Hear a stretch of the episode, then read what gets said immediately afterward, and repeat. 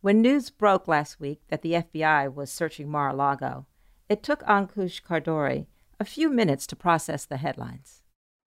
Honestly, it, w- it was momentarily surreal, truly. Ankush writes for a couple of different news outlets now, but he used to work for the Justice Department.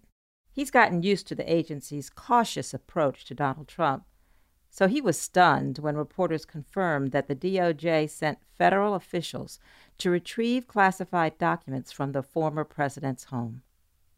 Is this really happening? It's so, you know, assertive and unexpected, but it was crazy. it was really crazy.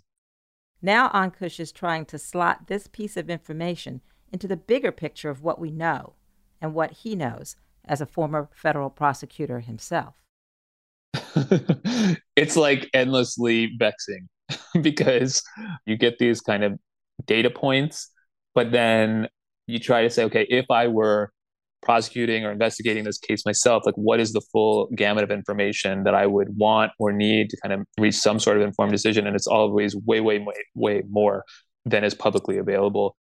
What's publicly available is that there's a whole constellation of investigations into or related to Trump, both his administration and his business. But the signal to noise ratio is what concerns Ankush when it comes to these open inquiries. Because they really are kind of all over the map in varying stages of progress and sort of public obscurity and being conducted by various people. And I think there's a lot of smoke. I suspect a lot of people have not been able to follow the ins and outs and the differences between all these things closely. And there are, you know, meaningful differences.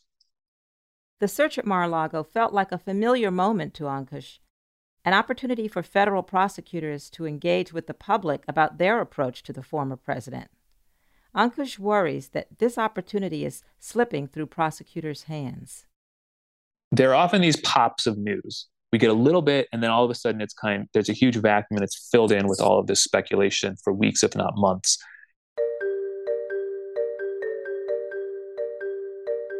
I just think in these times, historically, it's been a very sort of perilous time for, I think, uh, earnest news consumers. And I'm afraid we're maybe in the middle of another one of those periods. Today on the show, Ankush Khardori is going to shade in some of the context that Justice Department officials are so hesitant to explain when it comes to the potential misdeeds of the former president. I'm Mary C. Curtis, filling in for Mary Harris. You're listening to What Next? Stick around.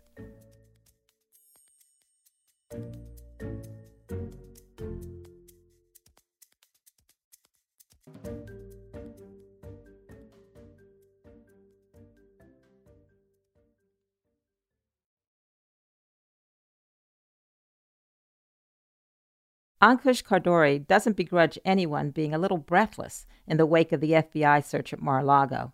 It's a big deal. The fact that there was a search of Trump's home, it is historically unprecedented. And I think understandably attracts a lot of people's attention because obviously we've had, you know, at least one presidential candidate actively under investigation in a campaign season. That was Hillary Clinton, whatever one makes of that investigation, right?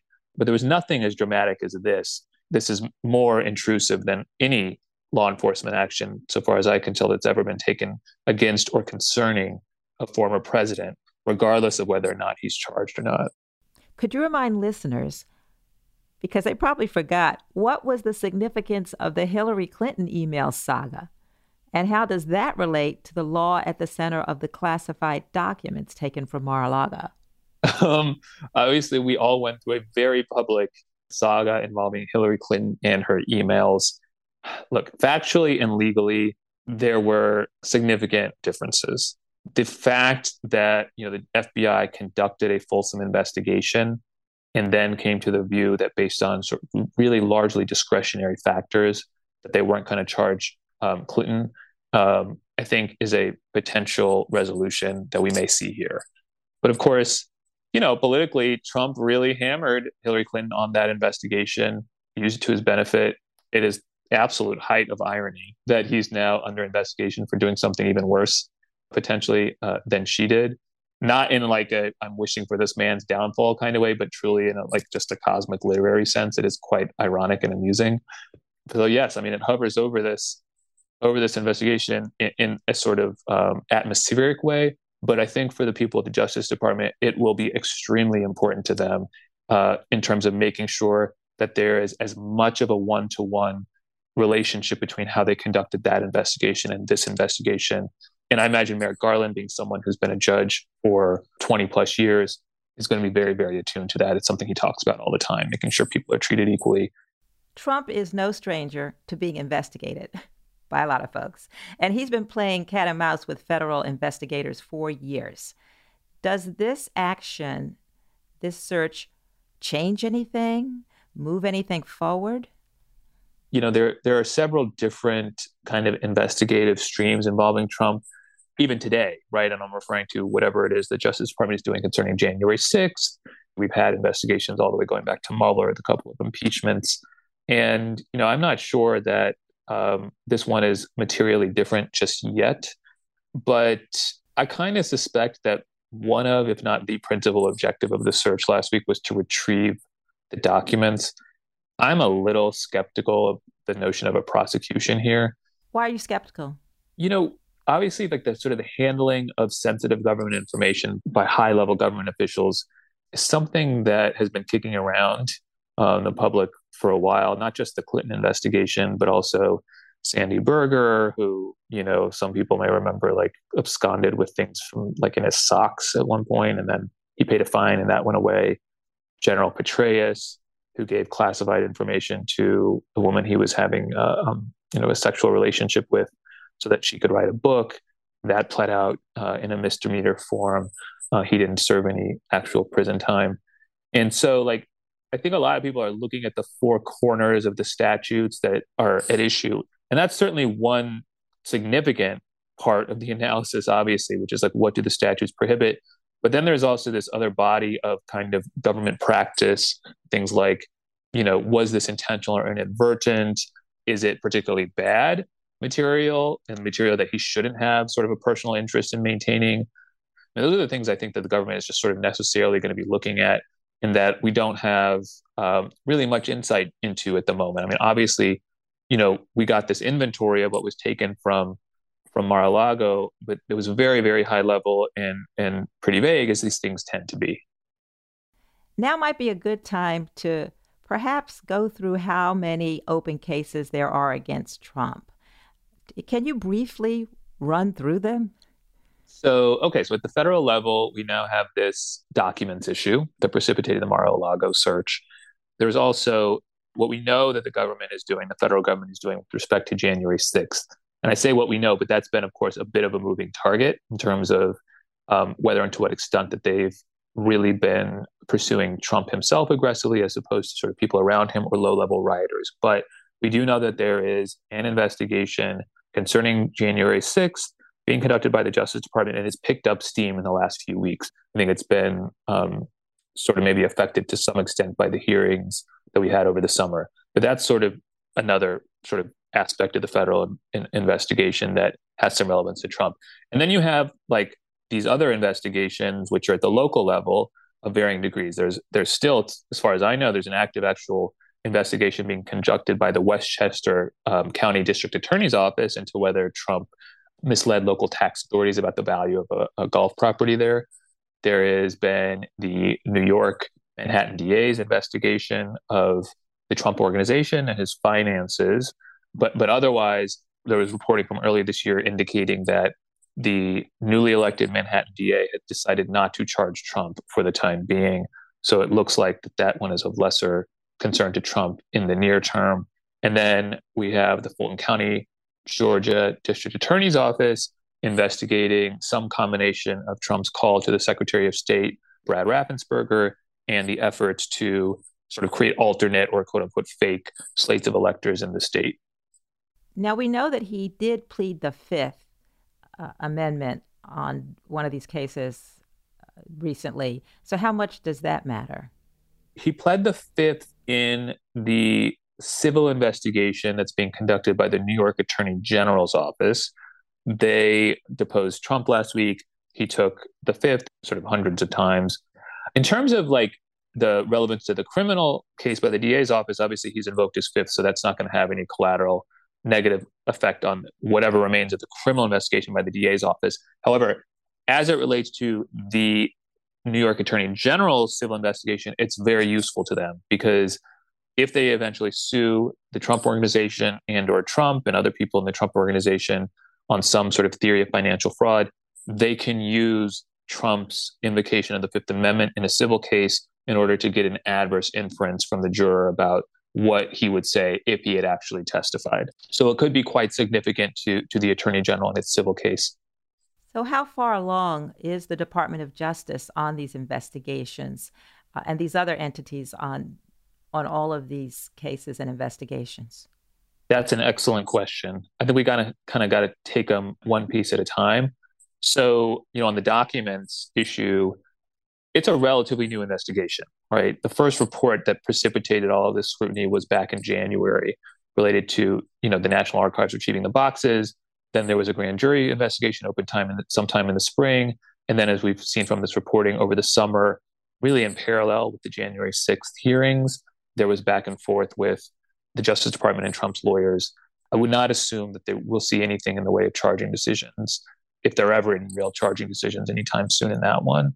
With respect to the January 6th investigation being conducted by the Justice Department, I mean, that one remains a bit of a mystery. Obviously, they have 800 plus cases relating to the rioters, but in terms of um, the Justice Department's focus beyond um, the rioters, you know, for the most part, it seems that the department moved a little slowly last year in terms of scrutinizing the conduct of people in the Trump White House and his campaign, but that at some point late last year, they decided to focus in in particular on this sort of alternate slates of electors issue.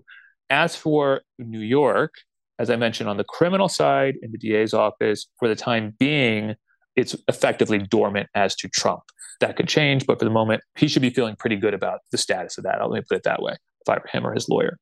As for the civil investigation the New York Attorney General's office is conducting, it does look like they're getting closer to filing a sort of significant civil lawsuit against the Trump organization, alleging potential fraud on the part of the Trump organization, potentially naming Trump and or his kids or other officers of the Trump organization as defendants themselves. So it sounds like last but not least, Oh, oh, oh, there's another one I forgot. oh, yeah, I was going to say, then you have the Fulton County investigation, right? That's going on in Georgia, where there's been quite a bit of investigative activity very recently, including subpoenas to all of these electors, subpoenas to Rudy Giuliani and to Lindsey Graham. There have been disputes that are getting resolved against these people as they're trying to fend off these subpoenas. Those disputes are still very much ongoing. And, and that one, too, is like a bit of a wild card because it does seem like that investigation is picking up steam and potentially re- reaching a point where they're going to make charging decisions. But there too, like every other criminal investigation that's being, you know, anyone that we hope is competently conducted, a lot of it is is outside of public view. But it does sound like that one might be the fake electors one that would be the most likely to go to trial, perhaps, because they are, as you said, there's a lot of action on it yes, I think that's a fair read of the situation to say like if among uh, among all of these, if you were kind of saying, well, which one do I think is kind of the most likely to return potential charges against Trump himself? I would tend to agree. It's probably that one. One of the reasons is this is a, a prosecutor who's who's operating outside of the bounds of kind of the standard Justice Department kind of you know protocols and bureaucracy, right? So she has the flexibility to move a little bit more differently than everyone else. She's also a political actor, right? She's politically elected, so she may have different incentive than some of the other folks. But I don't think that we should confuse that observation with the suggestion or conclusion that this is still a serious threat to Trump. And the reason why I say that is because uh, obviously it's not going to be good if for some reason the Fulton County somehow decides that they're going to criminally charge Trump. However, it is not the same thing as the federal government criminally charging Trump, particularly if Trump decides that he wants to run for reelection. And I think, you know, you know, if Trump is actually running for reelection, I think things are going to get very messy, both legally and politically, in term, if there's ever an indictment, because there's something, at least to me, that intuitively seems sort of off about a local prosecutor being able to put an active presidential candidate potentially on trial in the meta, in the middle of a campaign season, much less like somehow convicting him and imprisoning him before the election or after the election. So I like I think the practicalities here are going to start mattering if these cases progress in this way in a way that people haven't really fully contemplated just yet. So I think when people are thinking, oh, Trump might even get indicted for this and that, if that comes to pass, depending on who does it, it may not achieve sort of the sort of outsized objectives or hopes that many people who dislike Trump have. More after the break. I'm Mary C. Curtis, filling in for Mary Harris.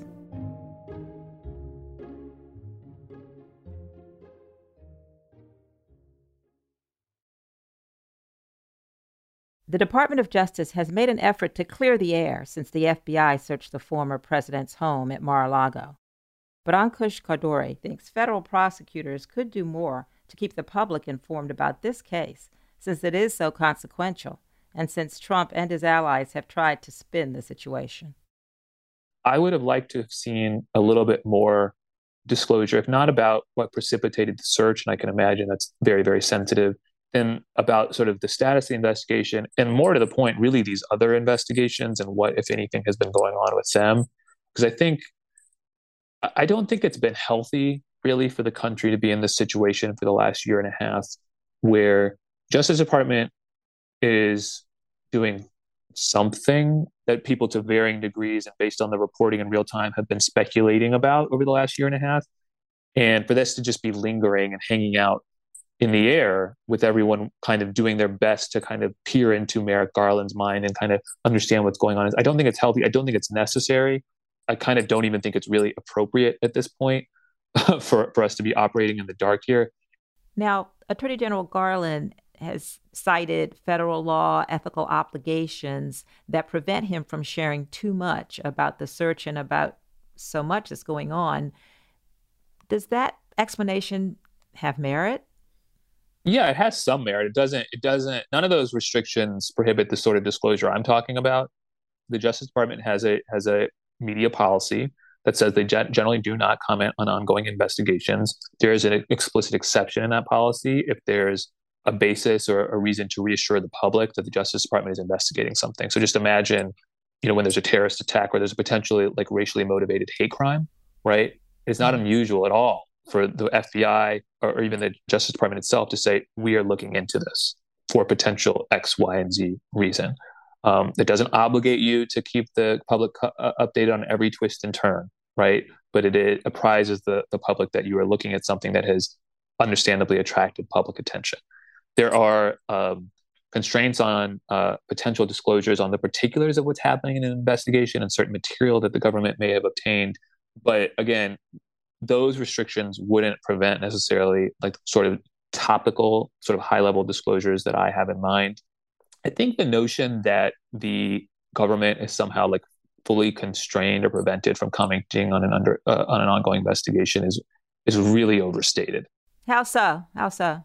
Well, first of all, Garland himself demonstrated in his press conference last week that it's not as true as many of the people who yeah. uh, have been saying it would have you believe, right? So like we heard this for days, you know, all Monday night, Tuesday, Wednesday. Oh, he's not gonna, You know, he can't comment. Blah blah blah. Well, yeah, he can, and he he he demonstrated one way in which he can, and one reason for which he can, which is to to help to ameliorate public confusion being caused by Trump himself. Current and former prosecutors don't like talking about this. But let me just be very real about what the what prosecutors can and do do when they have a case of public significance. They if they charge someone, they'll often use a speaking indictment, which includes a lot of detail that is unnecessary to include in a charging document, detail that they include so that the public can have it. They hold press conferences when there are charges filed, right? And they say a lot of things that are not in the indictment when those when those uh, sorts of press conferences are held. Obviously, those are all post charging disclosures. But even in the pre charging stage, you know, not to be flip about it, but I don't know who everyone thinks is the, you know, the the the senior government official with knowledge of the investigation, who is quoted in a lot of the news stories we have. Often these are coming, these sorts of disclosures, not always, but in significant cases, the Justice Department will brief reporters off uh, off the record or on background. I did it once when I was at the Justice Department. I conducted an on background briefing with a reporter who was interested in writing about a significant investigation I was working on because I wanted that person to get the story right and because it was important to the department. I went through protocols to do it. The public affairs office was involved, a public affairs representative was on the call. So these things happen. That's just the reality of it. The government has more tools available to it than the typical, like, kind of say nothing mantra that I think a lot of people believe is like really, really sort of a strict rule. I mean, I think Garland kind of suggested, obviously, that he was seriously constrained, but he did leave room open for further disclosures as the investigation proceeds. Do you think that the Department of Justice under Biden wants to create that different tone, that they are content to leave some of these questions unanswered, even if that means some people will think and interpret that to mean inaction? Do you think that's just what their style is, that they want to do this intentionally? Yeah. yes, no, I, I, I, think that's why, like, I, I, you know, I don't think that their position is frivolous. I don't mean to suggest that, and it is kind of the norm. You know, a presumption that little, if anything, will be said about an ongoing investigation. It, it, it is sort of the norm. But like I said, in significant cases, and this is you know almost as significant as it gets given the nature of you know given the person who we're talking about and the fact that he might be running for president again. Uh, i think it it warrants the justice department thinking a bit more outside of the box. And i was heartened to see uh, uh, them do that last week to be honest. Yeah i want to pitch it forward a bit. And we've talked a little bit you've talked a little bit about you know, trump not downplaying or distracting from all the exposure using it to support his witch hunt narrative so, how does this play into a possible presidential run in 2024 for him politically and legally? And is there a universe in which this search and all of this renewed attention on Trump is good for him? Politically, it's unclear, I think. I mean, certainly he acts as if he thinks it's helpful to him to be in an adversarial posture to the Justice Department. Whether he actually believes that or not is anyone's guess. Because the other the other aspect of his publicizing these investigations that has been maybe sort of less less focused upon that we've talked about it here is that it serves not just a political purpose it serves a legal purpose too which is to complicate any efforts to pursue him to potentially inhibit cooperating witnesses from coming forward not in an obstruction type of way but simply because you know if you're someone who maybe is on the on the bubble in terms of like oh do i have some information that's useful to federal authorities or that would might incriminate president trump you're probably going to think twice about that if you think he might be the president again in 2024 or you know taking office in 2025 and that he can pardon anyone and everyone he wants to. So politically i think it's unclear. People are posturing at a minimum as if it's helpful to him. Legally the run is very useful to him. I mean if you are under any sort of or in the vicinity of any sort of federal criminal investigation and you have even like a fairly you, you see yourself as fair, having a fairly low probability of ever getting charged and you had a realistic chance of being able to stop the investigation by replacing the attorney general in a couple of years you need to think very seriously about exercising that option among uh, uh, among the other potential legal tools and defenses you might have available. That sounds pretty awful when I say it like that to many people, I'm sure, but it is the reality. I mean, it's, he is potentially putting himself in a position to obtain a, the most potent legal tool imaginable to fend off, potentially shut down, whatever, any kind of criminal investigation that may be ongoing as of the end of 2024. You know, simply running that can exert its own effect, not just on the politics and the media coverage, but even on potential legal developments, right? During the Mueller investigation, Trump, you know, was fond of quote unquote dangling pardons. He's going to be able to do that again if he runs. It may sound awful to some, but it also sounds like a smart play. It's the smart legal strategy to be seriously content. He has to, and I'm sure he is.